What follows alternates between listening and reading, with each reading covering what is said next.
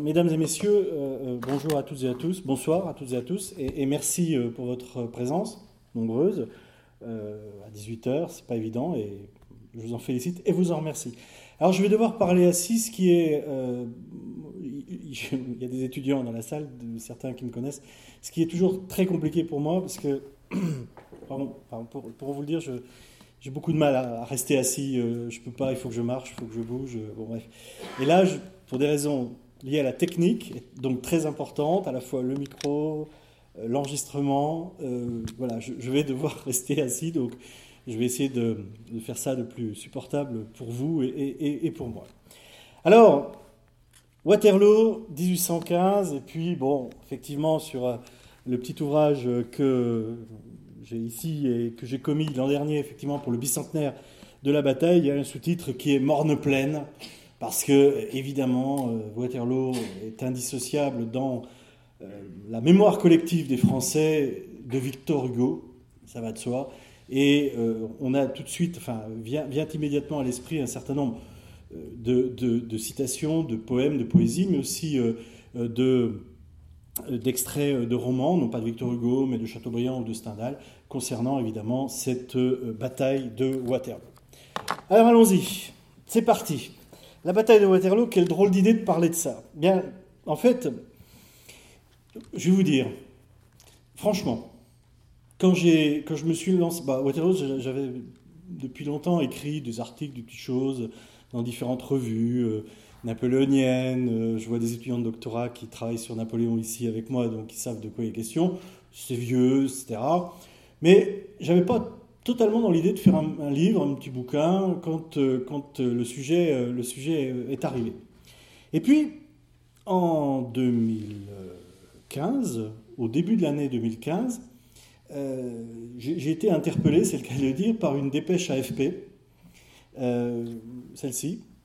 J'espère que vous arriverez à lire. On, d'autres petites contraintes techniques, on, on, est obligé de rester en trois quarts d'écran ce soir, mais je pense que ça restera très, très visible.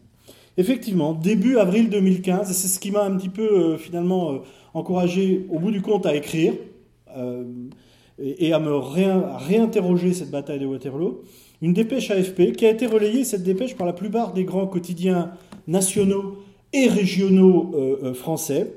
Cette dépêche AFP révélait que, je cite, pour la majorité des jeunes Britanniques, Waterloo est une gare ou une chanson alors, un certain nombre d'entre vous, d'entre nous ici, euh, je, parle des, plus de 20 ans, euh, voient à quelle chanson je fais allusion, cette magnifique chanson du groupe ABBA, euh, Waterloo, bon bref.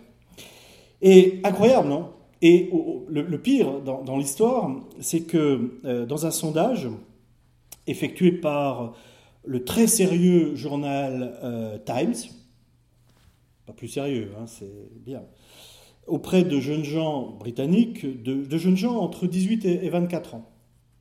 Sauvage l'an dernier, 18-24 ans, jeunes britanniques. Eh bien, les résultats de ce sondage sont apocalyptiques pour nos amis anglais, puisque 54% des jeunes gens euh, euh, sondés ne voient dans le mot Waterloo que le nom d'une gare londonienne. 46% y voient donc le titre du tube du groupe suédois ABBA, sorti quand même en 1974. Et 39% euh, euh, euh, seulement, sur l'ensemble, savaient qu'il s'agissait d'une bataille. Mais le pire, si vous voulez, c'est que sur ce pourcentage, 14% des jeunes Britanniques pensaient que c'était les Français qui avaient remporté la bataille. Et alors, bon, déjà, euh, ça, fait mal, quoi. On dit, enfin, pour eux, moi, après tout, très bien. Euh, alors, le, mais le, pire n'est pas encore là. Euh, au total, c'est 2070 Britanniques qui ont été interrogés. 2070, les statisticiens vous diront que ça fait un panel raisonnable, pas non plus, mais bon, bref. Et alors, sur ces 2070 Britanniques interrogés, 53%, ok, savait que c'était le duc de Wellington qui commandait sur le champ de bataille. Et alors les 47% restants. 47% restants de ces 2070 Britanniques. Euh, qui commandait sur le champ de bataille À la question qui commandait sur le champ de bataille Alors là, on a eu tous les noms. On a eu Francis Drake. Alors, Francis Drake, c'est déjà bien, hein corsaire anglais. Ah, corsaire de la reine Elisabeth, hein, c'est quand même déjà. Bon, ça reste un peu dans la teneur, mais il y a juste deux siècles de, décalage. Enfin, c'est pas grave. Euh, Winston Churchill. Et puis, alors, plus surprenant, le roi Arthur. Et alors, le surprenant du surprenant, le professeur Albus Dumbledore de la célèbre saga euh, Harry Potter. Et en fait, ce qui scandalisait le plus le Times, c'était évidemment que 14% des jeunes Britanniques interrogés affirmaient que c'était les Français qui avaient remporté euh, la victoire. Alors, est-ce que c'est choquant? Oui et non. Mais en fait, c'est peut-être pas aussi choquant que ça. Somme toute, finalement, les résultats de ce sondage montrent quoi? Bah, Ils illustrent bien finalement que cette bataille de Waterloo n'est pas si simple à comprendre et que euh, pour beaucoup, elle a été et elle reste encore aujourd'hui euh, euh, incompréhensible. Et ce sera un petit peu mon, fil rouge, une bataille incompréhensible. Alors, incompréhensible à plusieurs titres. Incompréhensible en surface, hein, on va rentrer en profondeur, on verra que tout ça effectivement s'explique. D'abord, il y a le nom lui-même de Waterloo, qui pose problème. Si on prend un dictionnaire relativement ancien, qui n'existe plus que dans les bibliothèques, qui est le dictionnaire de 1865, le nouveau dictionnaire universel de Maurice Lachâtre. C'était, j'allais dire, le Larousse avant le Larousse. C'était le dictionnaire du milieu du 19e siècle en France. Euh, définition de Waterloo. Waterloo, village de Belgique, Brabant actuel, Brabant méridional, sur la lisière de la forêt de Soigne, à 18 km au sud de Bruxelles. Il a donné son nom à la fameuse bataille qui se livre le 18 juin 1815 entre Napoléon et les Alliés, qui avaient à leur tête Wellington et Blücher, bataille qui décida de la chute du régime impérial et fut suivie d'une seconde invasion de la France. Les étrangers nomment aussi cette formidable mêlée, cette formidable mêlée, bataille du Mont-Saint-Jean, parce que le théâtre du combat se trouvait compris entre les trois villages de Waterloo, de Mont-Saint-Jean et de la Belle Alliance. Déjà, le nom même de Waterloo, finalement, euh, pose problème. Alors, de quoi parle-t-on? Bataille de Waterloo, bataille du Mont-Saint-Jean, bataille de la Belle Alliance. D'abord, pourquoi bataille de Waterloo? Ben, En fait, c'est Wellington qui l'a désigné comme ça. Et si Wellington l'a désigné par Waterloo, bataille de Waterloo, c'est tout simplement parce que c'est à Waterloo, en français, qu'il a établi son quartier général.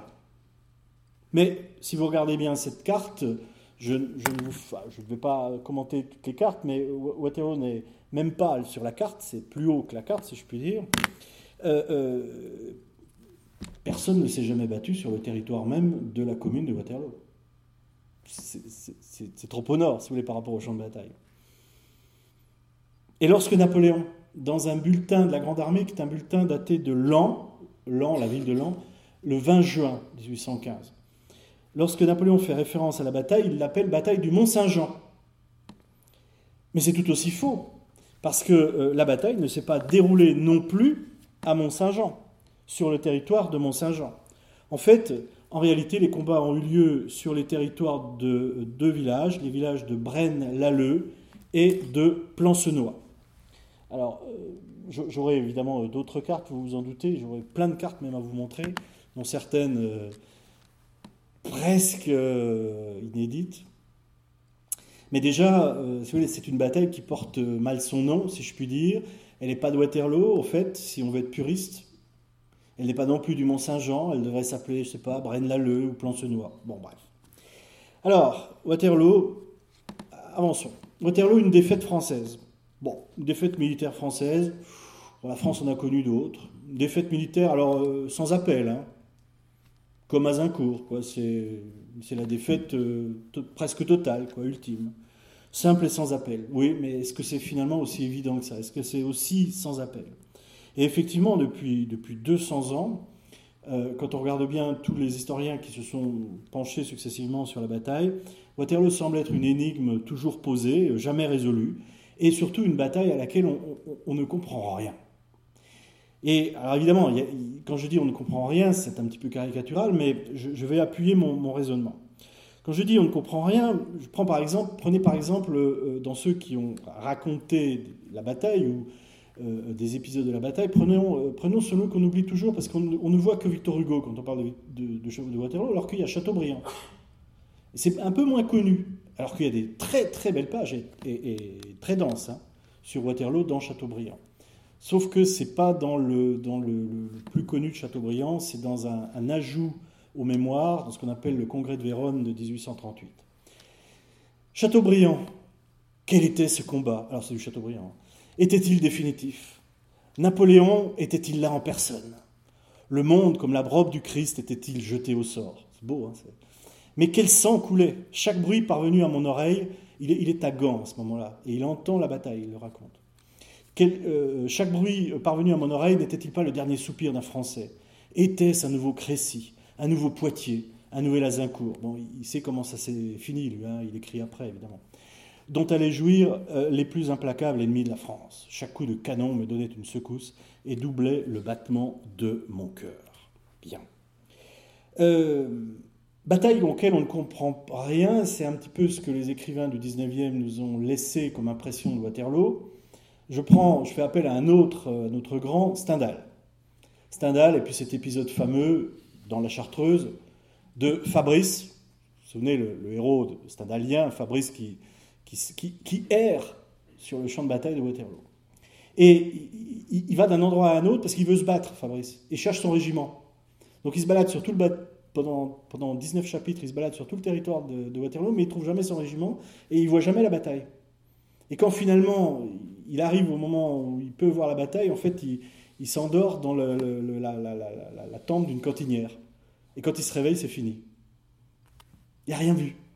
Et Fabrice, euh, alors, c'est le héros, évidemment, on est dans un roman, bien entendu, de Stendhal. Mais ça décrit bien quelque chose, ça décrit bien aussi une impression qu'on a voulu laisser au 19e sur la bataille.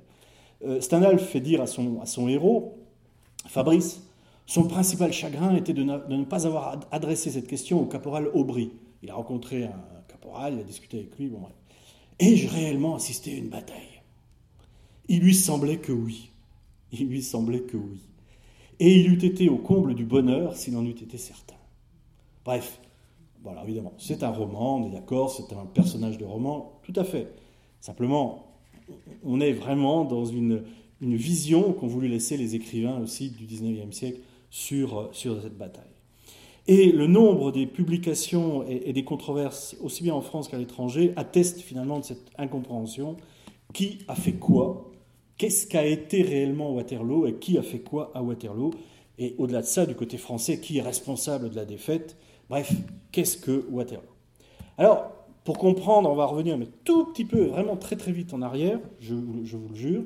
Il faut remonter à quoi? On remonte simplement à février 1815. Euh, euh, le 26 février, Napoléon quitte l'île d'Elbe. Hein, il faut remonter à partir de là, euh, le début des fameux 100 jours.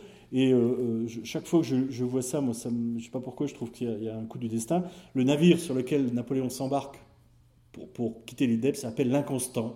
Sauf ça assez. Bon, pas ça. il débarque le 1er mars au Golfe Juin, au Golfe pardon, en Provence, et débute effectivement le fameux vol de l'aigle. Vous savez, la remontée connu ça comme épisode, je ne vais pas revenir là-dessus, la remontée de Napoléon, par, non pas par la vallée du Rhône qui est trop royaliste, mais par les Alpes, hein, euh, euh, euh, pour remonter par la Bourgogne ensuite jusqu'à Paris. Épisode connu, on trouve dans tous les, vieux manuels d'histoire, la rencontre avec Ney qu'on a envoyé pour le capturer, mais qui finalement se rallie à lui, etc. etc. Et finalement, euh, euh, Napoléon euh, arrive à Paris le 20, le 20 mars. La veille, Louis XVIII avait quitté, avait quitté les Tuileries pour Beauvais et puis pour la Belgique. ça, le mois de mars, je passe très vite. Le, mois d'avril. Le mois d'avril et le mois de mai sont des deux mois au cours duquel, du côté impérial, on essaie de reconsolider le régime. Euh, Napoléon adopte l'acte additionnel aux constitutions de l'Empire. Euh, ce sont des mois, le mois d'avril et de mai, où du côté français, on, fourbit les armes, on recrute, on essaie de, trouver, de, recompléter l'armée, euh, tout ça est très normal. Et du côté allié, bah, du côté allié, on essaie de se remettre en état de marche et en ordre de marche pour contre-attaquer, si je puis dire, pour évidemment chasser chasser euh, euh, Napoléon euh, revenu, revenu au, pouvoir. alors, sur, cette carte, vous voyez les positions rapides des uns et des autres. les, ronds noirs gras, c'est les, sauf ici, mais tous ceux que vous avez sur le territoire français, c'est les concentrations de troupes du côté français. J'y reviendrai. Et quant aux alliés proprement dit, ils sont où? Ben, Les Prussiens et les Anglais, donc au début du mois de juin 1815, les Prussiens et les Anglais sont euh, du côté de, la Belgique actuelle ou plutôt des Pays-Bas actuels. Euh, euh, les, Russes sont encore relativement loin. les Autrichiens sont dans le sud de l'Allemagne actuelle. Et puis vous avez une autre armée autrichienne aussi qui est massée du côté de la Suisse, mais qui ne sera pas très importante. Napoléon est au courant finalement de cet état de fait au début du mois de juin. Napoléon, de combien d'hommes peut-il disposer? Voilà une bonne question, c'est une question aussi qui a beaucoup été sujet à controverse. Allez, juin 1815, début juin 1815, Napoléon peut compter sur 150 000 hommes qui sont des vrais soldats. Enfin, vrais. Je veux dire par là, il peut compter sur 150 000 hommes qui sont l'ex-armée royale. Jusque-là, tout va bien. Sur ces 150 000 hommes, il y a environ 30 000 cavaliers. À côté de ça, à côté de ça, Napoléon peut compter sur la garde nationale, 100 000 hommes, mais ce pas des guerriers très expérimentés. Cette garde nationale est plus une force territoriale qu'autre chose. Et puis, et puis, dans les deux mois, avril et mai, euh, on a recruté du côté français environ 55 000 hommes, ce qui est beaucoup. Hein. Euh, après toutes les saignées que l'Empire avait déjà opérées dans les années 1808, 9, 10, 11, 12, 13, 14, pour enrôler des conscrits, euh, récupérer en deux mois 55 000 hommes en mai-juin 1815, c'est énorme. Hein. C'est énorme. 55 000 hommes, donc qui sont des, jeunes, des jeunes recrues, hein, des, bleus, tout nouveaux. Alors, au total, ça fait quoi? Ça fait 300 euh, 000 hommes, mais véritablement 150 000 professionnels, quoi, des, vrais, euh, des vrais professionnels. Que fait Napoléon? Il envoie 125 000 hommes sur la frontière du nord, nord-nord-est. C'est ceux qui vont combattre à Waterloo. Il envoie 125 000 hommes organisés en cinq corps, euh, une réserve de cavalerie et la garde. Cinq corps de troupes, une réserve de cavalerie et la garde. Et le plan de Napoléon, ben, il est simple. Il faut attaquer, mais enfin, c'est défendre et, attaquer. C'est-à-dire qu'il ne faut pas se défendre sur le territoire français. Il faut euh, attaquer euh, aux limites du territoire français, mais en territoire étranger. Et donc, il va attaquer en Belgique, enfin Belgique actuelle, bien sûr, euh, et il va attaquer qui? Il va attaquer les Anglais et les Prussiens. Ils sont là-bas. Hein.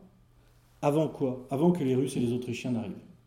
Et c'est, vous avez là tout, si on cherche toujours le génie, militaire de Napoléon, en fait, il une simplicité extrême, c'est ne jamais attaquer ses ennemis d'un seul paquet, s'arranger pour battre ses ennemis par petits paquets, si je puis dire, les uns après les autres, en essayant de voir au besoin de les séparer et de les battre un par un. C'est ça, en fait, la, vraie stratégie, depuis Arcole, pratiquement, enfin, puis plutôt Mondovie.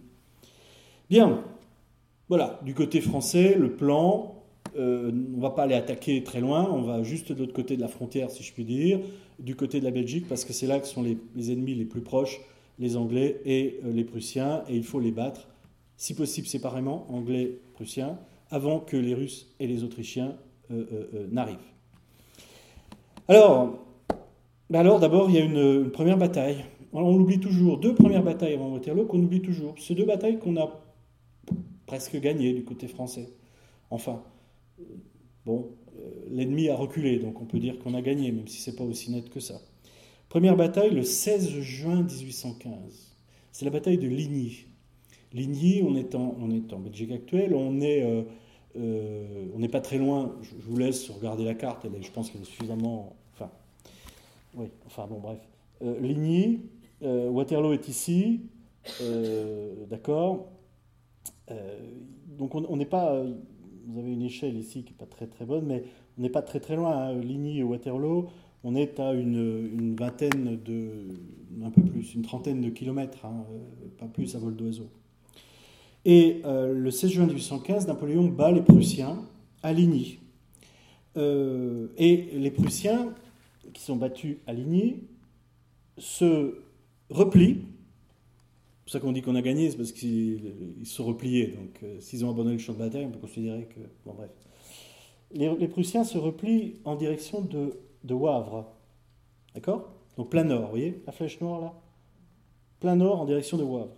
Waterloo est là, hein? D'accord? Il se replie plein nord.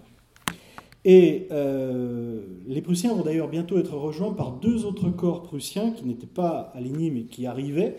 Deux autres corps, celui de Thiermann et celui de Bülow, l'ancêtre du Bülow de 14-18, euh, euh, qui, vont faire leur jonction après la bataille de Ligny avec le corps principal prussien. Et Napoléon envoie un de ses maréchaux à la poursuite des Prussiens. Ce maréchal, on n'a pas fini d'en parler, il s'appelle euh, euh, Grouchy. la famille Grouchy est connue hein, ici, euh, dans le, j'allais dire dans le Val d'Oise et près de Pontoise, hein, bien entendu. Et il envoie donc Grouchy à leur poursuite. C'est un cavalier, hein, Grouchy, beau cavalier, qui a combattu sur de nombreux champs de bataille, j'y reviendrai. Et le même jour, le 16 juin, a lieu une deuxième bataille juste à côté. Vous avez Ligny là et vous avez, vous voyez là, les quatre bras. Bataille des quatre bras. Ça s'appelle quatre bras parce que c'est un carrefour routier. Hein, c'est croix. Cette bataille des quatre bras, c'est une bataille qui est menée directement par Ney, le maréchal Ney. Et à cette bataille des quatre bras, Ney affronte Wellington et euh, le prince d'Orange, corps anglais et hollandais, si vous voulez. Et il les bat. Ney, effectivement, la bataille est compliquée, mais au bout du compte, on peut considérer quand même que, sans chauvinisme aucun, que la bataille est euh, au minimum remportée, entre guillemets, du côté français. Simplement, on ne va pas exploiter cette victoire. Et donc, c'est un peu dommage. Et donc, Ney bouscule euh, brutalement, d'ailleurs, Wellington à la bataille des quatre bras, mais bon, la, victoire n'est pas totalement définitive parce qu'on n'exploite pas l'avantage acquis, euh, acquis donc, le 16 juin euh, et euh, euh, Ney, aux quatre bras, va laisser finalement la possibilité à, Wellington de se replier, et de se replier en bon ordre. Et effectivement, Wellington, le 16 juin au soir, se retire des quatre bras, et il se replie, il se replie en fait le 17 juin, et Wellington, depuis les quatre bras, se replie directement, vous voyez, c'est les flèches que vous avez ici, sur Waterloo. D'accord? C'est bon? Simple. Il se replie sur Waterloo, et euh, plus exactement sur Mont-Saint-Jean, un petit village au sud de Waterloo. Voilà, les acteurs sont en place, la bataille peut véritablement commencer. Là, vous avez une carte, vieille carte, mais pas terrible, mais elle a le mérite d'être finalement relativement claire et de, vous placer un certain nombre de noms de, villages qu'on va retrouver. Waterloo, j'aurais eu des cartes plus claires quand même. Euh, La est Sainte, Belle Alliance, euh, et puis Papelotte, un village qu'on va retrouver aussi. Et vous voyez ici, par exemple, les quatre bras euh, ici et euh, Ligny, d'accord? Et, d'autres lieux dont on va reparler, euh, Valin et Wavre. Alors, une autre, une, autre, une autre gravure, une carte du champ de bataille que j'ai tirée du précis des campagnes du colonel Camon. Euh, c'est pas forcément, j'aurais mieux à vous montrer. Et la bataille, la bataille de Waterloo, elle peut se résumer, finalement, elle peut se résumer ainsi. Je vais vous la faire très rapidement. Vous allez voir, c'est très facile. Il y a 6 ou 7 temps et c'est très simple. Euh, d'abord, Wellington est arrivé le 17 juin. Autrement dit, il est arrivé, il a eu le temps de se retrancher, il a eu le temps de fortifier ses positions et c'est exactement ce qu'il va faire. Quand Wellington s'installe, il s'installe euh, euh, donc du côté les, Anglais, les Anglo-Hollando-Hanovriens sont en rouge, les Français en bleu. Hein. Donc Wellington s'installe sur un plateau qui est le plateau du Mont Saint-Jean. Retenez tout de suite ça, c'est lui qui est en hauteur. Et les Français en dessous sont... C'est un plateau en pente douce, si vous voulez, mais qui monte vers le Mont Saint-Jean. Les Français sont en bas. Wellington est en haut. Va me dire, mais c'est plat la Belgique. Oui, mais non, vous allez voir, je vais vous montrer des gravures d'époque où c'est pas du tout plat la Belgique. C'est pas le plat pays euh, tel que d'autres ont pu le chanter. Alors, Wellington euh, s'installe. Alors, tout de suite, deux mots. Il a combien d'hommes, Wellington? Parce que voilà, on va commencer. Puis combien d'hommes Napoléon? Alors là aussi, les historiens ne sont pas totalement d'accord depuis 200 ans. Alors, on généralement donne une fourchette. Alors, on dit Wellington aligne entre 78 000 et 88 000 hommes. Entre 78 000 et 88 000 hommes. Et dedans, il y a quoi? Il y a un tiers de Britanniques, en fait. Les autres soldats commandés par Wellington sont des Hollandais, des Belges. La Belgique n'existe pas en tant qu'État, hein. il faudra attendre 1831, mais bon, on se comprend. et puis des, Hanovriens, autrement dit des Allemands, si vous préférez. Enfin, encore une convention de langage. Et euh, Wellington a disposé ses hommes, euh, disposition relativement classique, euh, en carré, sur, le, sur le plateau. Et vous voyez, c'est, cette file à peu près correctement représentée ici sur ce schéma. Cette file de, de carré qui correspond à des régiments ou à des bataillons, disposés en ligne, comme ça, sur le, sur le front du plateau. Bien.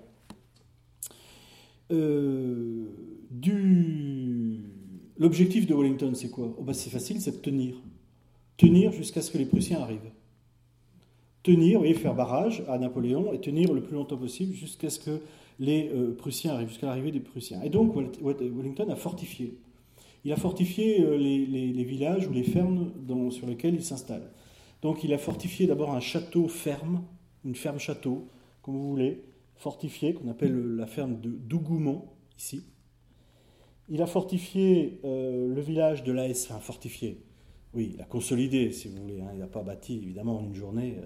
Il a, fortifié le village de la Haie Sainte, et puis il a, fortifié euh, les, villages de Papelotte et de la Haie. Euh, oui, vraiment une, ligne, quoi, en quelque sorte. Et il a donc disposé des hommes solidement installés sur ces quatre points clés, qui vont être quatre points clés du champ de bataille d'ouest en est la ferme château de Goumont, la ferme de la Haie-Sainte et les hameaux de Papelotte et de la Haye. En face. En face, Napoléon. Napoléon, il, a, combien d'hommes face aux 78-88 000 hommes? Anglais, enfin anglo-hanovriens, hollando, belges, etc. Napoléon, il aligne, allez, là encore, entre 70 et 75 000 hommes, euh, dont 15 000 cavaliers, et 240 euh, canons. Il a d'ailleurs un peu plus de canons que les Anglais. De gauche à droite. De gauche à droite, c'est très tactique, hein, Waterloo. Je suis désolé de rentrer dans un projet un peu court euh, Saint-Cyr, école de guerre, mais de gauche à droite, vous avez ce qu'on appelle le deuxième corps. Le deuxième corps, c'est ici, là. Vous c'est le corps de Reille, Charles Reille. Euh, avec le deuxième corps, c'est essentiellement de, l'infanterie, euh, avec des, beaux régiments et des régiments d'élite. Le premier corps, il est ici. C'est le corps de Drouet d'Erlon les Drouet ou d'Erlon, peu importe. Ce premier corps, là encore, un corps euh, euh, important, avec des beaux régiments également. Et les deux corps que vous avez là sont sous les ordres du maréchal Ney. Ney commande les deux, la réunion des deux. À côté de ces deux corps, vous avez euh, deux autres corps qui soutiennent le deuxième et le premier corps. Vous avez pardon, le sixième corps de Lobo, alors Lobo, c'est son nom, son titre nobiliaire, mais si vous préférez, il s'appelle Mouton, c'est le général Mouton. Et mon mouton est un lion, ça c'est Napoléon qui dit ça. Euh, mais son titre, c'est effectivement, il est euh, euh, comte de Lobo. Et le sixième corps, donc, il est un petit peu en arrière, vous voyez ici. Et puis à côté de ce, sixième corps, vous avez bien entendu là, en face de Napoléon, la garde, parce que là, va bien, hein, c'est normal, tout ça est très, très bien installé. Et puis vous avez encore deux autres corps qui sont essentiellement des corps de cavalerie, très importants, ils vont jouer un rôle euh, majeur, mais ils vont se faire massacrer. Euh, c'est deux beaux corps de cavalerie, le corps de Millot et le corps de Kellerman. Kellerman fils, hein, c'est pas le Kellerman de Valmy, c'est son fils. Mais beau cavalier également, Kellerman. Voilà, vous avez les acteurs, ils sont en place. Vous avez l'infanterie devant, des corps de cavalerie derrière, la garde euh, un petit peu en, dernier. Et puis Napoléon est installé où? Alors il est installé sur une sorte de, tertre, si, vous voulez. On dit un tertre, mais c'est pas très élevé, même encore aujourd'hui, qui s'appelle Rossum. C'est à Rossum, qui ici, qui est installé euh, Napoléon, euh, en tout cas quand il est au commandement, dans la journée sur le champ de bataille. le, plan de Napoléon est relativement simple attaquer le centre anglais. Attaquer ici à la haie Sainte et attaquer essentiellement avec euh, le premier corps de Drouet d'Erlon. Euh, attaquer ici en menant une attaque de diversion, ici, pardon, ici contre le château, contre la ferme château, contre cette position de euh. Donc, au départ, une attaque de diversion sur euh, et l'objectif euh, principal, c'est attaquer le centre anglais au niveau de la Sainte. Voilà, ça c'est le, la ligne directrice du plan de Napoléon. Alors, allons-y. On est le 18 juin 1815. Il est 11h30 du matin. On est à l'heure solaire, hein, bien sûr. Il est 11h30 du matin. Et l'attaque commence par quoi? L'attaque commence par une division d'infanterie française qui est la division de Jérôme. Je parle du prince Jérôme. Je parle du Jérôme qui est le frère de Napoléon. Et Jérôme, euh, vous voyez là, Jérôme euh, est à la tête d'une division euh, d'élite d'ailleurs, avec des, beaux régiments à l'intérieur, le premier de ligne, le premier léger, le sixième de ligne, des corps prestigieux. Et Jérôme lance l'attaque sur cette attaque qui est censée être une attaque au départ dans l'idée de Napoléon de diversion. Il lance l'attaque sur la ferme château euh, d'Ougoumont. Et donc, 11h30, commence cette fameuse bataille de titans, pour reprendre le mot de le mot de, Chateaubriand. Je ne vais pas vous, lire le texte en bas, c'est du Chateaubriand dans le texte, ça n'a pas d'intérêt euh, proprement dit ici. Ça, c'est une vue euh, rapprochée en gros de, l'attaque de Goumont. Je ne vais pas non plus rentrer dans des détails euh, tactiques pour savoir qui a attaqué au coin du bois et, du parc fortifié. Mais ce que je peux vous dire, c'est que euh, cette, cette, cette, attaque sur la, ferme château de Goumont, elle commence à 11h30, mais elle ne sera pas terminée encore à, 15h, 15h30, voire 16h de l'après-midi. Alors, étape suivante. Étape suivante. Étape suivante, 13h30. 13h30, le premier corps, vous savez, le premier corps, c'est celui d'Erlon. Le premier corps se met euh, euh, en branle et se met en marche et attaque le centre ennemi. Donc le premier corps attaque le centre ennemi, cependant l'attaque ne, marche pas, les Français doivent reculer. Et à 15h, l'empereur, qui est pressé d'en finir, lance une nouvelle attaque euh, qui échoue elle aussi, donc deuxième attaque qui échoue elle aussi, devant la Sainte. Euh, dans le même temps, on est vers 15h, 15h30, dans le même temps, l'empereur est forcé et contraint d'envoyer des troupes en direction du hameau, je l'ai perdu, en direction du hameau de Plancenois, par ici. Pourquoi? Parce qu'on lui a signalé des arrivées par l'Est de troupes qui semblent être des Prussiens. Donc, euh, vous voyez, de, 11h30 à, à, 15h, on attaque le centre, on, fait une attaque de diversion et on attaque le centre anglais. Et à partir de 15h30, Napoléon est obligé d'envoyer des troupes complètement à l'est, c'est-à-dire pas du tout dans la direction de l'attaque, mais complètement à droite, pour aller euh, à, la, rencontre d'éléments, semble-t-il, prussiens qu'on lui a euh, signalés arrivant euh, par l'Est. Et il, dépêche, contre les Prussiens le, corps justement de Mouton, de Lobo, que vous avez ici, c'est la, grande flèche bleue qui est ici, pour aller attaquer les deux divisions de Zieten et de Bülow, enfin plutôt celle de Bülow, qui arrivent donc, prussiennes, donc qui arrivent par l'Est. Une heure et demie plus tard, on est à peu près vers 17 heures, il va envoyer aussi du côté de Plancenois, il va aussi envoyer la jeune garde et une partie de la vieille garde, parce que, les troupes de Lobo ne marquent pas et n'arrivent pas à, euh, à, endiguer le flux prussien qui arrive par, par l'Est. Entre-temps, qu'est-ce qui se passe là au milieu, là, entre-temps? Bah, Entre-temps, la bataille se poursuit et entre 15h et 18h, euh, se succèdent, c'est l'épisode le plus connu, se succèdent des charges de cavalerie françaises contre les carrés anglais. Charges de cavalerie sur charges de cavalerie qui se brisent toutes plus ou moins sur les carrés anglais et on, verra euh, euh, pourquoi. Alors, tout de même, tout de même, à 18h, à 18h, à 18h, on est bien près de penser que la bataille est gagnée du côté français. À 18h. Pourquoi? Parce qu'à 18h, le hameau de la haie Sainte tombe. Le hameau de la haie Sainte tombe aux mains, euh, des, Français, de même que la ferme de Paplotte, donc euh, un petit peu plus à l'est. Et le centre anglais semble véritablement sur le point de céder. Et pour la troisième fois, Napoléon va euh, lancer, va tenter de déloger les Anglais du plateau. Ney va partir pour une nouvelle charge de cavalerie avec les cuirassiers de Millau en particulier. Il atteint les, les, carrés anglais, il atteint même la seconde ligne anglaise qui s'est formée en carré, mais, mais les cuirassiers français en particulier sont obligés de redescendre.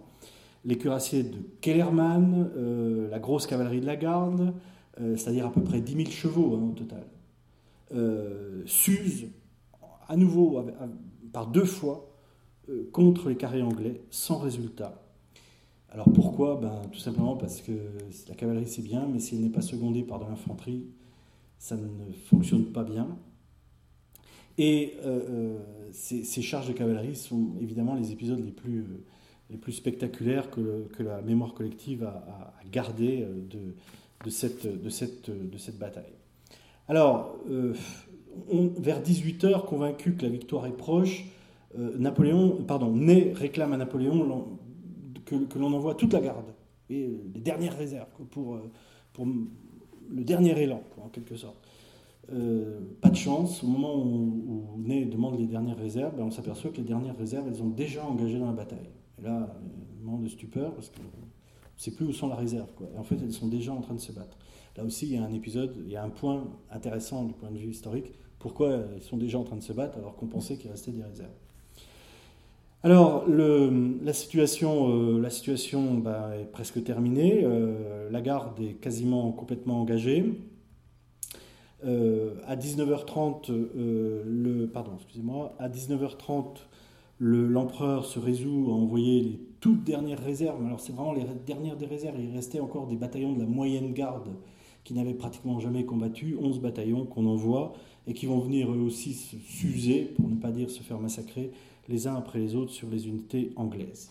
19h30, c'est le dernier combat, la vieille garde, qui se réunit en carré, c'est les derniers carrés de la vieille garde, pour protéger la retraite française. Pour protéger la retraite française et le repli, des débris de l'armée française. Allez, dernier épisode, 22h, 21h15, euh, à l'auberge de la Belle Alliance, gravure d'époque, enfin dix ans après Waterloo. Les deux vainqueurs de Waterloo, Wellington et Blücher, se rencontrent. La scène est connue, hein, Wellington et Blücher, la Belle Alliance. Ils se congratulent, ils se félicitent, ils ont gagné, etc. Résultat, les Français ont perdu 25 000 hommes, 6 000 prisonniers. Les Alliés ont perdu 20 000 hommes. C'est pas 25 000 d'un côté, 20 000 de l'autre, perdu, perdu, j'entends pas si évident que ça, hein, euh, victoire, défaite. Hein. Alors, quoi qu'il en soit, du côté français, la défaite est complète. Euh, c'est même plus une retraite, hein, c'est quasiment une déroute. Euh, on a des très belles pages. Je ne veux pas tout vous lire, ça me prendrait trop de temps. Je vous renvoie aux mémoires du capitaine Coignet, bien connu. vous avez, je ne sais pas si c'est très lisible en jaune ici, je vous laisse le lire. Les, pages de Coignet sur Waterloo disant mais tout est perdu, les, officiers, les cavaliers tuaient leurs chevaux mettait un coup de pistolet dans la tête du cheval pour ne pas que le cheval tombe entre les mains de l'ennemi. Et on a assisté à plusieurs reprises à des suicides d'officiers français qui ont préféré se, tirer une balle dans la tête plutôt que d'être prisonniers, capturés, etc. Alors, bon, en réalité, si je veux être tout à fait complet, les, combats ne sont pas totalement terminés. Pourquoi? Parce qu'il y a encore trois petites batailles qui ont été complètement occultées par Waterloo, qui vont se dérouler après le 18 juin. Les combats de Wavre les 18 et 20 juin, les combats de Namur le 20 juin, et un tout dernier combat sous les murs de Paris à Rocancourt, le 1er juillet 1815. C'est vraiment le combat ultime pour retarder l'arrivée des, Alliés sur les Champs-Élysées, c'est. Alors, je, vous le, finis également, Napoléon? Oui, allez, je vous le finis. Euh, Napoléon rentre à Paris, il rentre pas tout de suite, hein, il, fait, euh, il passe par Lens, bref. Il abdique le 22 juin, il abdique en faveur de son fils, le roi de Rome, qui, n'est pas là, hein, il est en Autriche, le roi de Rome, il, est, euh, il est à Vienne euh, ce roi de Rome qu'il investit du titre de Napoléon II. La France est envahie, Paris est occupé, Louis XVIII revient, et puis épisode célèbre, c'est l'épisode archi connu euh, qui est raconté par Chateaubriand et que vous avez sans doute vu aussi bien dans la pièce de théâtre de Briseville, Le souper, que dans le film Le souper avec euh, Brasseur et Claude Rich. Cet épisode archi connu où Louis, XVIII revient, revient alors pas tout de suite aux Tuileries, il s'arrête d'abord à l'abbaye de Saint-Denis, et euh, euh, Chateaubriand raconte qu'il voit arriver le vice appuyé sur le bras du crime, autrement dit, Fouché, non pardon, Talleyrand aidé et épaulé par Fouché, qui Fouché qui vient en gros jurer allégeance et fidélité à Louis XVIII, dont il a juste contribué à faire tomber la tête du frère, hein, puisque Fouché est régicide, mais bon, pas Épisode archi connu, je ne reviens pas dessus. Alors Napoléon, il est où? Il est réfugié à la Malmaison. Il gagne Rochefort le 11 juillet, euh, c'est assez connu. Il a un projet, hein, le 11 juillet, il a vraiment pour projet de s'embarquer pour les États-Unis, hein. c'est clair. Euh, mais, mais, mais la flotte anglaise est là. Et donc la flotte anglaise l'empêche de quitter Rochefort. Le 15 juillet, euh, Napoléon se rend aux Britanniques, qui l'embarquent sur un navire qui s'appelle le Bellérophon, qui vont l'emmener à Plymouth. Euh, et trois mois plus tard, je, le fais encore plus vite, trois mois plus tard, Napoléon est exilé à Sainte-Hélène, euh, une île perdue au milieu de l'Atlantique Sud. Voilà, fermez le banc, la, bataille est terminée, la bataille est simple, c'est une victoire du côté anglais, c'est une défaite du côté français, un peu plus de 8 heures de combat, un peu plus de 8 heures de combat, un terrain d'affrontement bien délimité. Premier terrain d'affrontement, la ferme château de Goumont. Là. Deuxième terrain d'affrontement, les environs de la haie Sainte. Troisième terrain d'affrontement, le chemin d'Ohain et les hameaux de Papelotte et de la Haye.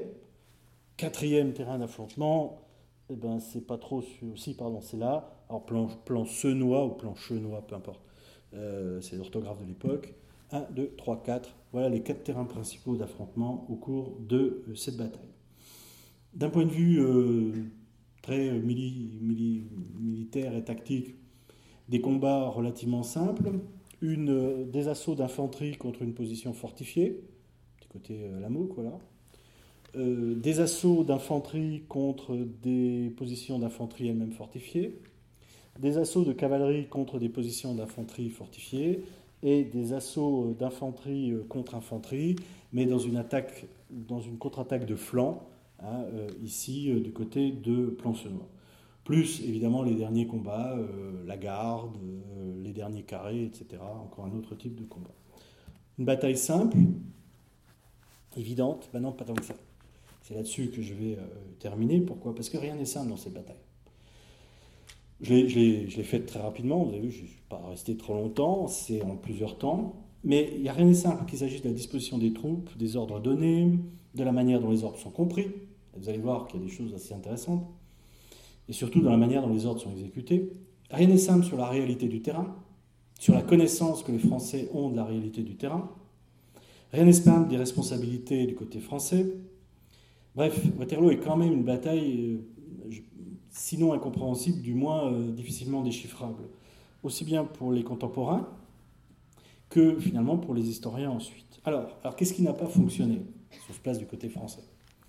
Alors, si vous voulez, on va passer en revue rapidement toutes les raisons qui ont été invoquées pour expliquer que Napoléon a perdu la bataille, ainsi que les questions qui se posent justement sur cette bataille. Alors, qu'est-ce qu'on a dit pour expliquer que Napoléon avait perdu la bataille? Quelles sont les raisons qu'on a invoquées? Oh ben, La première, vous savez, quand on perd une bataille, il y a toujours un traître bien qu'il y ait quelqu'un qui trahit, c'est normal.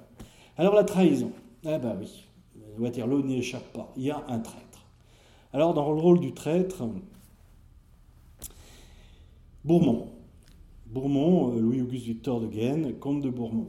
Alors de qui s'agit-il? Eh bien, de, quoi s'agit-il? Eh Bien le 15 juin, euh, comme l'armée française commence à traverser d'ailleurs la Sambre à Charleroi, avant de prendre la route de, Namur à Bruxelles, un général français qui s'appelle Bourmont, euh, qui est un royaliste, qui commande une division du 4e corps, déserte.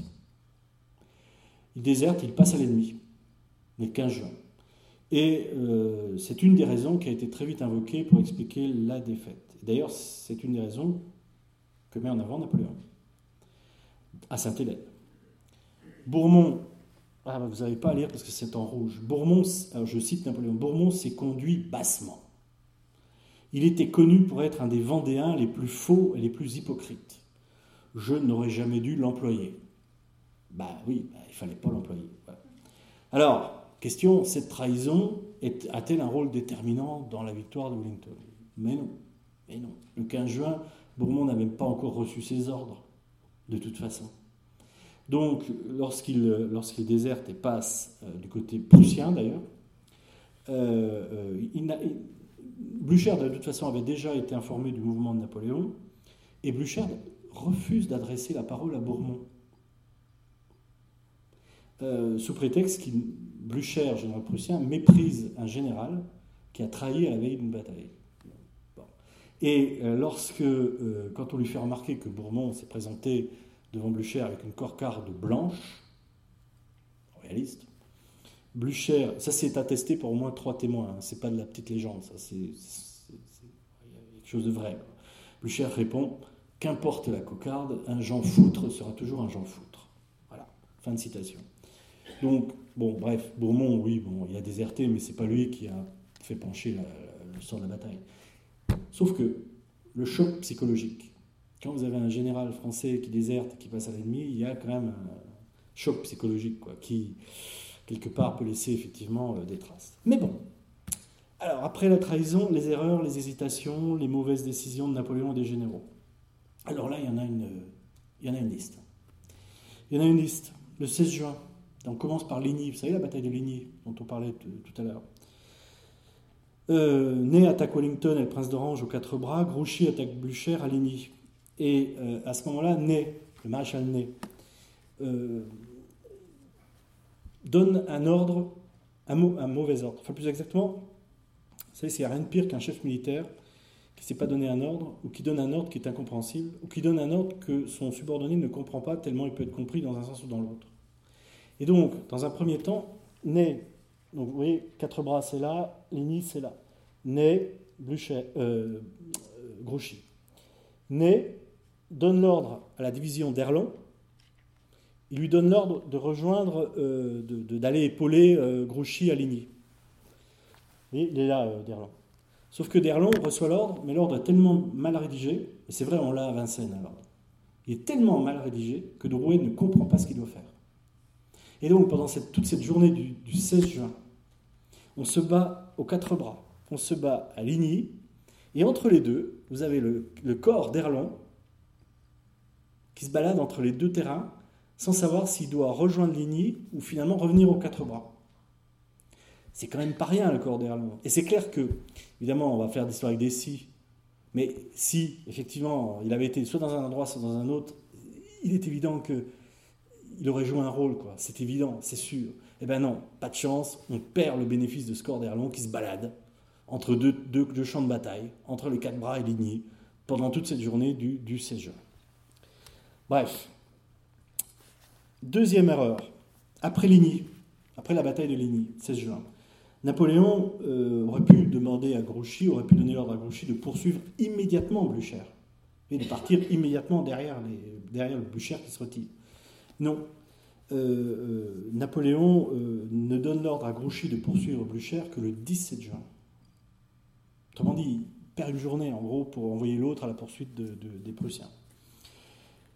Et euh, Napoléon est convaincu que, que Blücher euh, va se retirer euh, en, direction du nord, mais plein nord, quoi, en quelque sorte. Or, or c'est pas du tout ce que fait Blücher. Blücher se retire d'abord en direction du nord, puis très vite, il infléchit, vous voyez la, flèche 7 noire là, Blücher infléchit son, axe, si je puis dire, et repart vers Waterloo. Et le fait que Napoléon n'ait donné l'ordre qu'une journée plus tard, le 17 juin, de poursuite de Blücher, ça aussi, ça va effectivement euh, être un facteur retardant pour la suite de la bataille. Troisième temps, euh, troisième temps, le 17 juin, après la bataille des Quatre Bras, Napoléon euh, passe une revue, il passe toutes ses troupes en revue.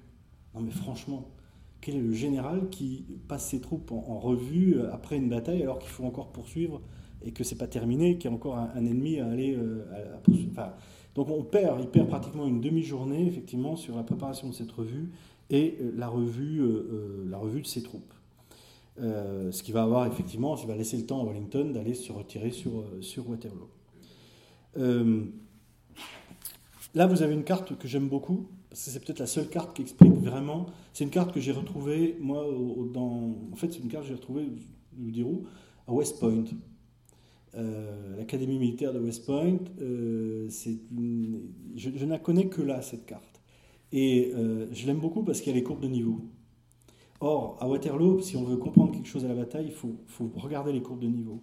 Pour ceux qui ont l'habitude des courbes de niveau, vous voyez qu'elles sont, les géographes dans la salle, elles sont effectivement serrées, et ça veut dire aussi qu'il y a des dénivelés importants.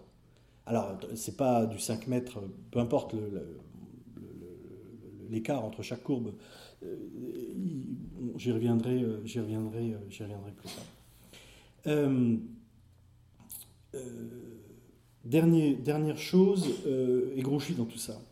Bah, Grouchy, en fait, effectivement, Napoléon, lui, il attend. Il attend que Napoléon lui donne l'ordre de poursuivre, de poursuivre. Et donc, il va attendre toute une journée. Il va attendre tout du 16 au 17 juin. Il attend où? Il attend là. Il attend à Jean Blou. Pendant ce temps-là, euh, Blücher est déjà ici. Voilà. Et il y en a un qui attend. Il attend, et Grouchy, quand même, avec lui, il a 33 000 hommes. Tout à l'heure, vous avez vu les chiffres de la, bataille. 70, 75 000 hommes du côté de Napoléon, 33 000 hommes rien que pour le corps de Grouchy, ça aurait quand même pesé quelque chose dans la bataille si, si Grouchy avait été là, hein, évidemment. Bien. Alors, à côté de ça, il y a des erreurs d'appréciation géographique du côté français. Je vous l'ai dit, tout est question de géographie là aussi, et de topographie plutôt du terrain. Alors, bon, vous avez un panorama du champ de bataille de Waterloo, mais bon, c'est du grand angle, c'est pas terrible. Euh, oubliez la photo du haut. Regardez plutôt celle-ci. Là. Ça, c'est une litho euh, de l'époque, qui représente, alors je sais plus c'est quelle ferme, euh, je sais plus si c'est du côté de la S-Sainte, enfin, peu importe à la limite, c'est sur le champ de bataille de Waterloo. Quand on dit le champ de bataille, c'est tout plat. Cette litho, elle est relativement elle est fiable. Regardez les dénivelés. Regardez le chemin ici qui monte sur le, revers de plateau. Vous trouvez que c'est plat, vous? Ben non, c'est pas plat. Et puis il y a des chemins, ça s'appelle le chemin creux d'Oin. C'est vraiment des, chemins encaissés dans lesquels, effectivement, on peut cacher des troupes, enfin cacher, masquer des troupes, effectivement, à, une vue, euh, à la vue de, de quelqu'un qui se trouve sur le plateau. Et donc le terrain, c'est une plaine, mais c'est une plaine avec beaucoup, beaucoup de dénivelé, etc. Et puis c'est une plaine qui, monte, en pente douce du sud vers le nord. Wellington est au nord, euh, euh, Napoléon est, au sud. Euh, alors, il y, a eu des erreurs. Napoléon, généralement, il fait reconnaître le terrain. Et là, il va, il un général le 18 juin, le, 18 juin vers 10h.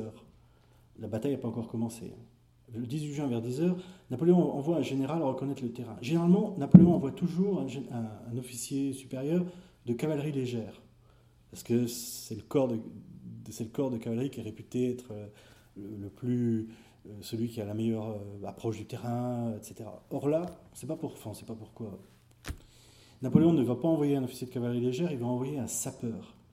Alors j'ai rien contre les sapeurs, il hein, n'y a pas de problème, un homme du génie. C'est un général connu, moi qui suis des marches de l'Est, on le connaît bien du côté de Belfort, c'est le général Axo. H-A-X-O. Et Axo est un, beau, beau sapeur, un, bel officier, un beau général du génie, mais c'est un sapeur, c'est un homme de place en quelque sorte. Et euh, Axo, on est, le 18 juin vers 10h. Napoléon l'envoie, Napoléon est sur le. Est à, Napoléon est ici. Il l'envoie, il lui dit d'aller jusqu'à la Haie-Sainte, où sont les Anglais. Hein.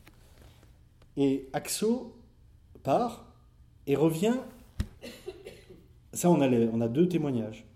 Donc que deux témoignages. Il revient une demi-heure après. Une demi-heure. Et il revient en disant qu'il a vu personne. Et là aussi, c'est extrêmement bizarre. S'il était vraiment allé jusqu'à la Sainte, il aurait vu que, par exemple, que la ferme château était fortifiée. Clairement, Axo n'a pas dû aller euh, guère plus loin finalement que le premier carrefour. Alors, c'est pas, c'est plus pour des, raisons d'interprétation, de mauvaise interprétation de carte qu'autre chose. Je vais revenir sur cette histoire de carte. Euh, il y a évidemment la solution d'employer des guides euh, locaux. Ça, Napoléon sait faire, c'est employer des guides locaux pour reconnaître un terrain, un champ de bataille. Généralement, il le fait. Là, il va le faire. Il va employer un, guide qui est, un, qui est l'aubergiste de, de euh, l'aubergiste de, la Sainte, qui s'appelle De Coster. De Coster, de Coster, il n'a aucune envie d'être guide pour Napoléon. Et donc Napoléon, enfin les, officiers, les, hommes de Napoléon vont être obligés d'attacher de Coster. C'est-à-dire, c'est un guide forcé, si je puis dire. Et donc, on a, c'est connu, hein, on a des gravures. Vous voyez, on, a deux costers ici qui a les mains liées dans le dos. Là. Vous Parlez d'un guide, quand vous avez besoin d'un guide pour le champ de bataille que vous faites venir quelqu'un, vous dites, bon, la, la, ferme, elle est bien, euh, oui, mais est loin, non. bon, bref, on a, quelques épisodes comme ça racontés, et il faut lui arracher les mots de la bouche euh, au guide forcé, et, en gros, euh, il dit ce qu'il veut dire. Hein. Ce qui est amusant, c'est qu'après la bataille, De Coster va, faire pas fortune, mais il va gagner sa vie en étant guide sur le champ de bataille. Bref, le côté reconnaissance par Napoléon du champ de bataille, il laisse quand même à désirer. Et puis, et puis il y a cet épisode pour les. C'est pas, c'est pas moi, c'est un, historien belge qui a, mis le, doigt là-dessus, le premier, qui s'appelle Bernard Coppens, donc il faut rendre à César ce qui lui appartient. Très bon historien, qui, pense effectivement avoir trouvé une des raisons pour lesquelles Napoléon a complètement, euh, finalement, euh, mal interprété le champ de bataille, c'est une erreur de carte. Une erreur de carte, et c'est pas, effectivement, c'est pas idiot. Pourquoi? Parce que, euh, si Napoléon est, en, est, en, bas, finalement, du plateau. le plateau monte hein, devant lui. Napoléon est ici. Le plateau, effectivement, monte par là. Et Napoléon dispose de cartes de ce type ce qu'on appelle la carte de Ferrari. Euh, une autre carte militaire qui s'appelle la carte de capitaine, qui est directement copiée sur la carte de Ferrari, mais peu importe. Et euh, sur cette carte, il y a une erreur, sur la carte de Ferrari. Et l'erreur, euh, vous allez voir, enfin, très simple. Enfin, bon, prenez une carte, une bonne carte, la S-Sainte. La S-Sainte, vous avez compris que c'était le nœud, le nœud de la bataille, hein, vous vous souvenez. La S-Sainte, vous voyez que vous avez la route, le hameau de la S-Sainte est à gauche de la route. Ça va? Bien. Et un peu plus haut, euh, euh, vous avez euh, Mont-Saint-Jean ici. Ici, sur la carte dont dispose Napoléon, c'est moi qui suis perdu, là je ne le vois plus. C'est là. Mont-Saint-Jean ici. Voilà, c'est ça. Ici, Mont-Saint-Jean, vous voyez, est à droite de la route. Sur la carte dont dispose Napoléon, Mont-Saint-Jean est à gauche de la route.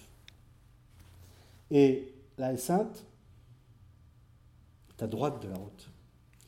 Autrement dit, l'hypothèse que fait Bernard Coppens dans son ouvrage est que Napoléon, depuis, euh, depuis l'endroit où il se trouve, ici, euh, ne, ne, peut pas apercevoir, ne peut pas apercevoir le Mont Saint-Jean le village du Mont-Saint-Jean. Et, qu'en fait, il, croit l'apercevoir à cause de cette erreur de carte. Mais en fait, ce qu'il voit, c'est pas, pas le Mont-Saint-Jean, c'est la haie Sainte. Et donc, euh, en gros, il, pense avoir une vue longue alors qu'il a une vue euh, courte, en quelque sorte, du champ de bataille. Et alors, au-delà de ça, on dire à la limite, euh, on, réfléchit bien, c'est pas, si grave que ça. Si, si c'est grave pour l'interprétation des distances, en fait, davantage qu'autre chose. Alors, c'est une explication. Elle est un peu.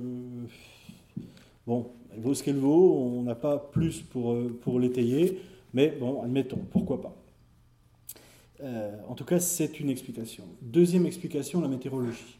La météorologie, pourquoi? Parce que le 17 juin, la veille du 18 juin, enfin d'abord, ce mois de juin a été pourri du début à la fin. Et euh, le 18 juin, il a plu à torrent. Mais véritablement, on a, j'ai remis le, la station de Thiers, Thiers, monsieur Thiers, historien, euh, sur le 17 juin, le ciel chargé d'épais nuages finit par fondre en torrent d'eau, une pluie d'été, comme on en voit rarement, inonda tout d'un coup les campagnes environnantes, etc. etc. Bref, le, plateau, plein plateau de, Waterloo, au sud de Waterloo, est un bourbier. Et les, charges de cavalerie, euh, ça va énormément ralentir, aussi bien d'ailleurs les charges d'infanterie, que les charges, évidemment, de, euh, cavalerie. Et ça, c'est vrai, hein, tout le monde, euh, c'est connu, hein, le, 17 juin qui a littéralement détrempé le champ de bataille, les hommes qui ont marché toute la nuit depuis les quatre bras ou depuis Ligny, qui arrivent, qui arrivent sur le champ de bataille de Waterloo dans la nuit, il faut qu'ils se reposent, il faut qu'ils fassent sécher la poudre, les amorces, qu'ils nettoient les armes, enfin bref, il y a beaucoup de conséquences aussi. Le point suivant, l'indécision de Napoléon. Effectivement, euh, dans, ses mémoires pour servir à l'histoire de France, en, 1815, Napoléon explique qu'il n'a pas dormi de la nuit entre le 17 et le 18 juin, qu'il a donné des ordres, qu'il a reçu des ordres, qu'il a reçu des messages, qu'il a répondu aux messages, qu'il a été très actif, etc. Or, euh, les mémoires, parce qu'après la bataille, inutile de vous dire que des mémoires sur la bataille, on en a euh, hein, des officiers, généraux, etc. etc. Sait, si on confronte tous les mémoires, on sait qu'il a dîné, qu'il s'est couché, qu'il n'a pas travaillé de la nuit, qu'il s'est réveillé une fois au moins à 2 heures du matin en recevant une lettre de Grouchy. À 2 heures du matin, dans la nuit du 17 au 18, il a reçu une missive de Grouchy. 2 heures du matin.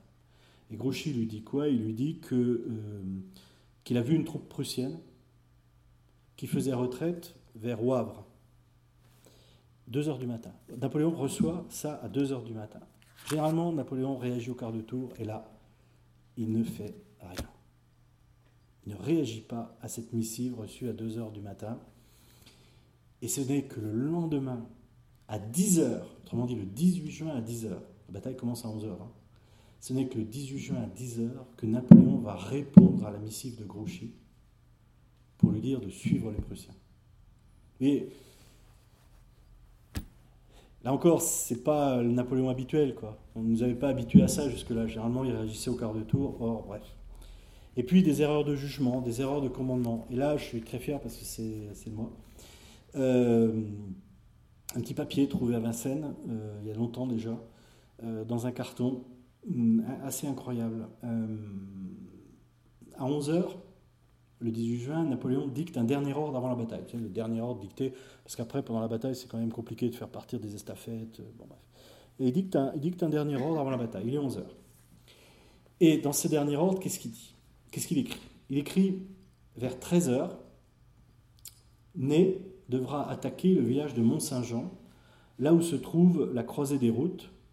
Et alors attention, suivez bien. Et c'est Derlon, qui devra mener la première attaque avec sa division de gauche. Attention. Napoléon écrit ça, c'est son ordre. Vers 13h, c'est Derlon qui devra mener la première attaque avec sa division de gauche. Autrement dit, la division du général Alix. Belle division. Beaucoup de légers, mais de belle division. Ici. D'accord? Que là tout va bien. Sauf que, sauf qu'il y a quelqu'un qui vient brouillonner tout. Quelqu'un qui vient, alors qu'on lui demande rien. Il y a Ney, qui vient cochonner, c'est le cas de dire. Je n'ai pas d'autres termes. Qu'est-ce qu'il fait? Ben, il, il, ajoute une phrase sur l'ordre. Non mais franchement, vous vous rendez compte? Et il ajoute quoi À la main, donc évidemment à la main, de toute façon tout est à la main. Il ajoute quoi? Il ajoute, euh, l'ordre est clair en fait, hein. Né y ajoute à la main une annotation qui va provoquer ensuite une confusion gigantesque. Il ajoute Erlon comprendra. Ben c'est marqué, mais vous ne voyez peut-être pas, c'est en rouge. Erlon comprendra que c'est par la gauche que l'attaque commencera, au lieu de la droite. Point communiquer cette nouvelle disposition au général Rey. Rey, c'est celui qui commande là. Autrement dit,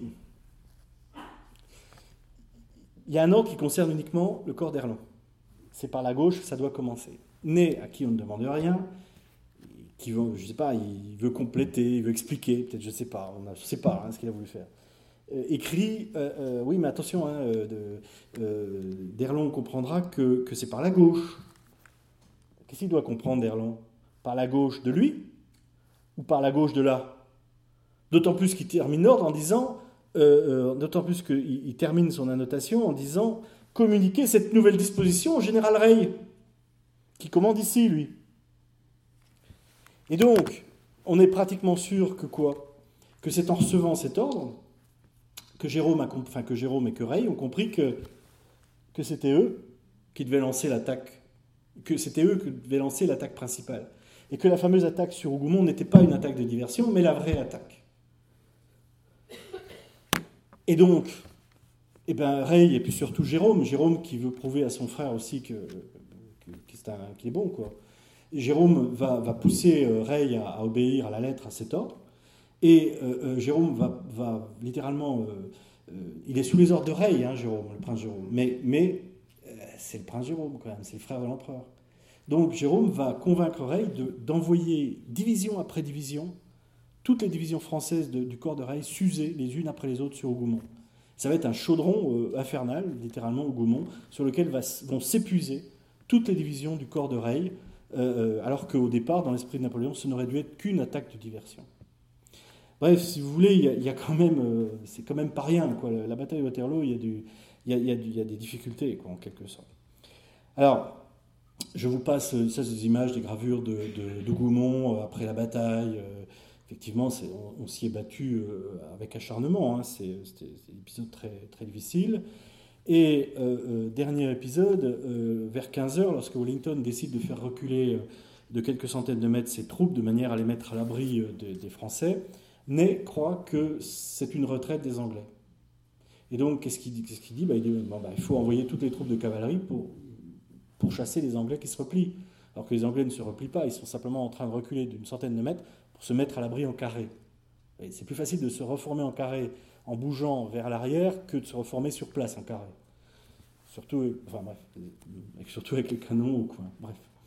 Et donc, euh, Ney va, va, va, lancer toutes les troupes de cavalerie euh, les unes après les autres contre les carrés anglais, euh, sans soutien d'infanterie, sans soutien d'artillerie, et les, les, les, les, divisions de cavalerie françaises vont s'user les unes après les autres. Alors, vous vous souvenez de cette histoire de réserve où il n'y a plus de réserve d'un seul coup du côté français? Comment ça se fait? Ben, Tout simplement, vers 17h, euh, Ney passe, euh, euh, lors d'une de ses charges de cavalerie, il passe à côté d'un des généraux commandant la cavalerie légère de la garde, qui est Lefebvre des Nouettes. Et Lefebvre des Nouettes, il commande les chasseurs à cheval de la garde, les lanciers de la garde, les beaux lanciers rouges, etc. Bon, bref. Et Ney passe à côté de Lefebvre et il lui dit Je vais attaquer, soutiens-moi. Mais jamais reçu l'ordre là. Hein. Et, et Lefebvre des Nouettes croit que l'ordre vient de Napoléon. Et Lefebvre suit Ney. Et quand Napoléon dit bon, bah, je fais intervenir ma réserve, on dit mais il n'y a plus de réserve, elle est déjà partie. Bref, c'est quand même une drôle, de bataille, c'est le moins qu'on puisse dire, cette bataille de, Waterloo. Alors, je vous passe sur les, superbes, superbes charges de cavalerie, effectivement euh, très formidables charges de cavalerie, véritablement euh, menées effectivement par, euh, par tout le cavalerie lourde, cavalerie légère, dragons, cuirassiers, carabiniers chasseurs, euh, grenadiers à cheval. Euh, ils, sont tous montés à l'assaut du, plateau du Mont-Saint-Jean. Euh, les, dragons, les grenadiers à cheval de la garde, les dragons de la garde qui sont commandés par le général Guyot, les, carabiniers, les dragons de Kellerman, les, cuirassiers de Millau, ils sont tous véritablement montés les uns après les autres dans ce, chaudron infernal qu'est est Waterloo et en particulier ces charges du côté de la Haie-Sainte. Et il y a plus au bout d'un certain temps, effectivement, il n'y a plus de réserve de cavalerie. En, à peine deux heures, entre 15h et 17h, toute la réserve de cavalerie de, la garde et la réserve de cavalerie tout court est, euh, est épuisée. Alors bon, ça c'est une peinture qu'on trouve actuellement au, mémorial de, de, Waterloo. Il y a un mémorial euh, panoramique circulaire et on a pris des photographies les unes après les autres. Voilà, bon, c'est des, épisodes assez connus.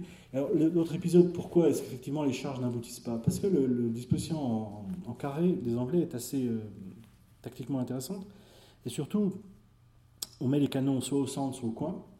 Et vos cuirassiers qui chargent, euh, s'ils ne sont pas soutenus par de l'infanterie, euh, ils n'ont pas les moyens de descendre de cheval et d'aller enclouer les canons Autrement dit, les charges de cavalerie se succèdent, mais les canons anglais euh, sont toujours là. Et quand la nouvelle charge revient, les canons tirent à nouveau.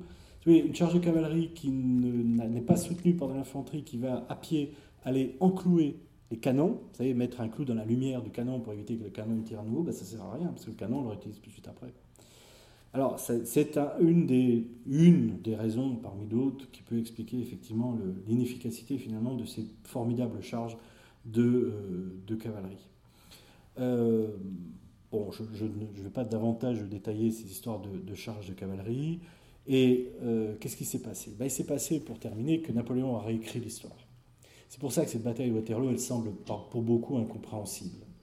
On ne comprend pas, si vous voulez, pourquoi on a gagné, perdu, qui a gagné, qui a perdu. Et comme souvent dans, dans, dans l'histoire, les vaincus cherchent effectivement à se justifier, à faire comprendre leurs erreurs. Alors, il y a plusieurs manières. La première manière, c'est d'expliquer que son adversaire était numériquement supérieur. Ça, c'est la première excuse. En gros, j'ai pas gagné parce que l'adversaire était plus nombreux que moi. Oui. Bon, ça, c'est, Napoléon l'a pas avancé parce que le, rapport de force est sensiblement presque le même, disons, euh, entre anglais et français ou Waterloo. Évidemment, on, avance toujours du côté des vaincus la trahison. Bon, je vous ai expliqué ce qu'il fallait en penser sur cette histoire de, trahison. Et puis, généralement, le, vaincu avance toujours l'idée selon laquelle le vainqueur a eu une chance insolente. la chance du vainqueur, alors que normalement il aurait dû perdre, il a gagné contre toute attente, mais c'est. Bon. Et bien ça, Napoléon va jouer à fond cette carte-là de la chance insolente de Wellington à, euh, à Waterloo. Et dans, le mémorial de Sainte-Hélène, Napoléon réécrit l'histoire à son profit. Et le message de Napoléon est clair, jamais il n'aurait dû perdre. Jamais il n'aurait dû perdre. Euh, il avait toutes les cartes dans son jeu. Et l'ennemi, en fait, a accumulé les fautes. C'est très, très, très fort, ça, de dire j'ai perdu parce que l'ennemi était tellement mauvais qu'il ne s'est pas battu comme il aurait dû se battre. Et donc, il a fait toutes les erreurs qu'on pouvait commettre, mais moi qui suis très bon, je ne pouvais pas imaginer qu'il commettrait autant d'erreurs. Oui, le, le raisonnement est intéressant et si vous lisez en filigrane le mémorial et l'explication de Waterloo, vous, avez ça. Hein. vous avez une, superbe mauvaise foi quand même. C'est quand même quelque chose. Alors, bon, euh, la pluie du 17 juin, oui, la pluie du 17 juin a sans doute influencé le sort de la bataille. C'est vrai que Napoléon était très fatigué en ce 18 juin, il est victime d'une crise euh, d'hémorroïdes qui l'empêchent de tenir à cheval très longtemps. Et ça, euh, effectivement, ça a affaibli beaucoup euh, euh, l'empereur. alors, Napoléon met ensuite en avant la lenteur de réaction de ses généraux. Et fait rejaillir la faute sur les subordonnés. Oui, en particulier, il en veut beaucoup à, à Erlon. Je gagne brillamment la bataille de Ligny, mais un lieutenant, c'est méchant ça, hein, Drouet d'Erlon, me prive de ses fruits. Alors que le pauvre, d'Erlon, il passe son temps à naviguer en sachant pas s'il doit aller à Ligné ou aux quatre bras. Euh, le mouvement d'Erlon m'a fait bien du tort. D'Erlon est un bon chef d'état-major. Il a de l'ordre, mais voilà tout. Bon, bon. c'est pas très gentil, effectivement. Euh, et, puis, euh, et puis Napoléon, effectivement, accuse globalement tous les officiers français. Le caractère de plusieurs généraux avait été détrempé par les événements de 1814. Ils avaient perdu quelque chose de cette audace, de cette résolution, de cette confiance, etc. Allez, surtout, surtout euh, Napoléon critique Wellington. Alors ça, c'est extrêmement fort. Et ça, ça va rester dans l'histoire. Même les Anglais vont utiliser euh, euh, Napoléon contre Wellington. Il critique la stratégie anglaise et il explique que finalement le jeu avait été truqué parce que Wellington est tellement mauvais tacticien qu'il a accumulé toutes les erreurs qu'il pouvait, qu'il pouvait accumuler. Et vous savez quoi? Le jugement de Napoléon, euh, alors Napoléon a été aidé en cela par, Victor Hugo, hein. parce que Victor Hugo parlant de Wellington et, dit parlant de Waterloo, euh, Victor Hugo écrivant Waterloo est une bataille du premier ordre gagnée par un capitaine du second. Ça aussi, c'est les petits mots, vous savez, les petits mots qui vont rester, là, ça vous marque. Euh, et vous savez quoi le pire? C'est que les Anglais ont du mal à reconnaître Wellington, je vous assure. Euh, l'histoire, et même les plus grands Britanniques ont du mal à revendiquer euh, Wellington. Et je prends un seul exemple, celui de Lloyd George. alors évidemment, c'est un gallo homme, enfin bon. Euh, Lloyd George, c'est le, le, premier ministre de la guerre de 14-18. il a écrit des ouvrages historiques aussi. Lloyd George, pas n'importe qui, qui écrit à propos de Wellington, si Wellington avait compris qu'il avait perdu la bataille de la Haie-Sainte, il aurait commencé sa retraite dès 3 heures de l'après-midi et Napoléon triomphait. Mais comme il était de compréhension lente, il ne bougea pas de place. Et Blücher, au lieu de surgir trop tard, arriva juste à point pour gagner la victoire. La force de l'Angleterre est que par ses fautes même, elle parvient à ses fins. Alors, alors, à qui la faute? Ah, Il nous en reste deux, Ney et puis euh, Grouchy. Alors Ney, le, pauvre Ney à qui on a reproché effectivement d'avoir entraîné tous les, tous les meilleurs régiments de cavalerie et de les avoir disparaître les uns après les autres dans des charges inutile en, usant ces, ces, ces, beaux régiments sur les carrés, les carrés anglais Est-il responsable effectivement d'avoir déclenché trop tôt des, des, des charges alors qu'il n'avait pas reçu les ordres?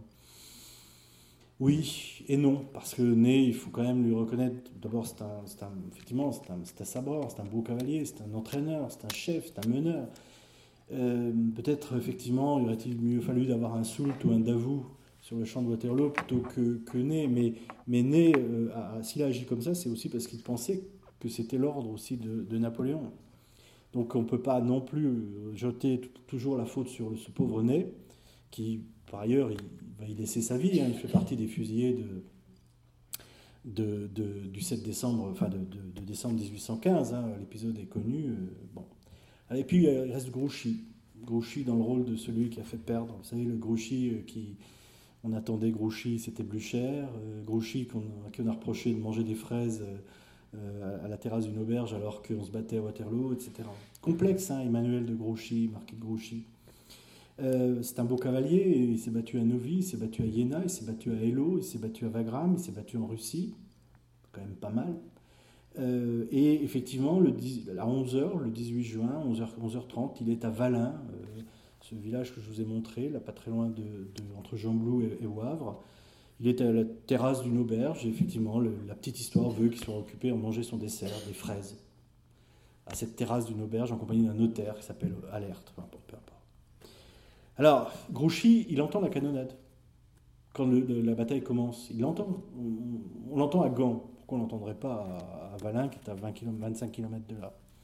Et les généraux autour de Grouchy pressent Grouchy en disant euh, Allez, il faut y aller. On entend le canon, il faut, comme on disait à l'époque, marcher au canon. Et rejoindre le champ de bataille en marchant au canon. Et Grouchy refuse. Alors on lui a beaucoup reproché, mais Grouchy refuse, mais en même temps, si je prends le, le règlement militaire de l'époque, il applique le règlement militaire de l'époque. On ne marche au canon, c'est dans le règlement militaire. On ne marche au canon que quand on se trouve sur le même champ de bataille, même champ de bataille principal. Et c'est quoi un champ de bataille principal? Bah, C'est un champ de bataille qui est encadré soit par une route, soit par une rivière importante, etc.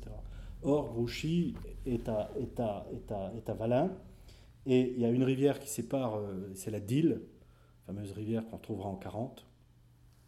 La Dille qui sépare effectivement le champ de bataille de Waterloo, enfin le terrain de Waterloo du terrain euh, sur lequel se trouve Grouchy. Grouchy applique le règlement militaire à la lettre. Alors bon, est-il responsable d'avoir appliqué le règlement militaire à la lettre? Ah ben ça, on va lui reprocher pendant longtemps. S'il est fautif, effectivement, c'est sans, doute, euh, sans doute de ça.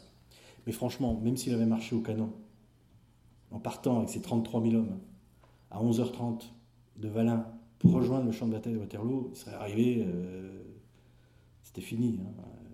Il serait sans doute pas arrivé assez tôt, de toute façon. Alors, voilà. Waterloo, c'est une bataille unique. C'est une bataille unique dans la mesure où elle a été reconstruite, elle a été réécrite. Mais ce n'est pas une réécriture fausse, hein, ce que je vous ai dit. En fait, c'est ce que j'appellerais une réécriture vraie. Et euh, c'est une écriture pour dire la vérité, ou plutôt pour, euh, euh, pour faire apparaître la bataille, non pas comme incompréhensible, mais, comme impossible à expliquer. Vous voyez, c'est une entreprise, la réécriture de la bataille de Waterloo, c'est une entreprise non pas d'explication, mais de non-explication, en quelque sorte. Et en particulier, essentiellement, par Napoléon. C'est sans doute le dernier combat de Napoléon la dernière bataille de Napoléon, celle de Sainte-Hélène, celle d'expliquer finalement que, euh, qu'il n'a pas perdu pratiquement cette bataille de, Waterloo. Et on, va retrouver ce, message dans, toute la littérature du 19e. Hein. Alors je vous ai cité les plus connus, euh, euh, Chateaubriand, Stendhal, bah, Victor Hugo bien sûr, qui va être un formidable vecteur de communication pour cette réécriture de la bataille par Napoléon. Et puis il y a tous ceux qu'on a oubliés aujourd'hui, je ne vous ai pas parlé de ce roman que personne ne lit qui s'appelle L'orpheline de Waterloo de Frédéric Soulier, publié en 1841. Je ne vous ai pas parlé non plus de, du Waterloo d'Erkman Chatrian, mais qui sont euh, là aussi des très belles pages sur, euh, sur le sujet. Bien, ben je, suis, je suis quasiment, quasiment au bout. Si vous voulez, le, je terminerai par Victor Hugo. Les Misérables des chapitres se termine ainsi La bataille de Waterloo est une énigme. C'est du Victor Hugo. La bataille de Waterloo est une énigme, elle est aussi obscure pour ceux qui l'ont gagnée que pour celui qui l'a perdue. Pour Napoléon, c'est une panique. Blücher n'y voit que du feu. Wellington n'y comprend rien. Et effectivement, Victor Hugo va jouer un rôle important dans cet aspect de la légende napoléonienne, qui transforme finalement cette bataille de Waterloo en un, combat entre deux hommes, Wellington et Napoléon. Et, euh, mais pour, euh, pour, pour Hugo, c'est plus que ça. C'est un affrontement, non pas au départ entre Wellington et Napoléon, mais à l'arrivée entre Napoléon et Dieu. Puisque, euh, il écrit un petit peu plus loin, je ne sais pas si ça se voit, Napoléon avait été dénoncé dans l'infini et sa chute était décidée. Il gênait Dieu. Waterloo n'est pas une bataille. C'est le changement du front, de front pardon, de l'univers. Et donc le message est clair, comme on ne peut rien contre Dieu, Napoléon n'a pas perdu finalement, parce qu'on ne peut pas perdre contre Dieu. Et voilà bien finalement la victoire de Waterloo. On ne peut pas perdre contre l'entité suprême. Je vous remercie.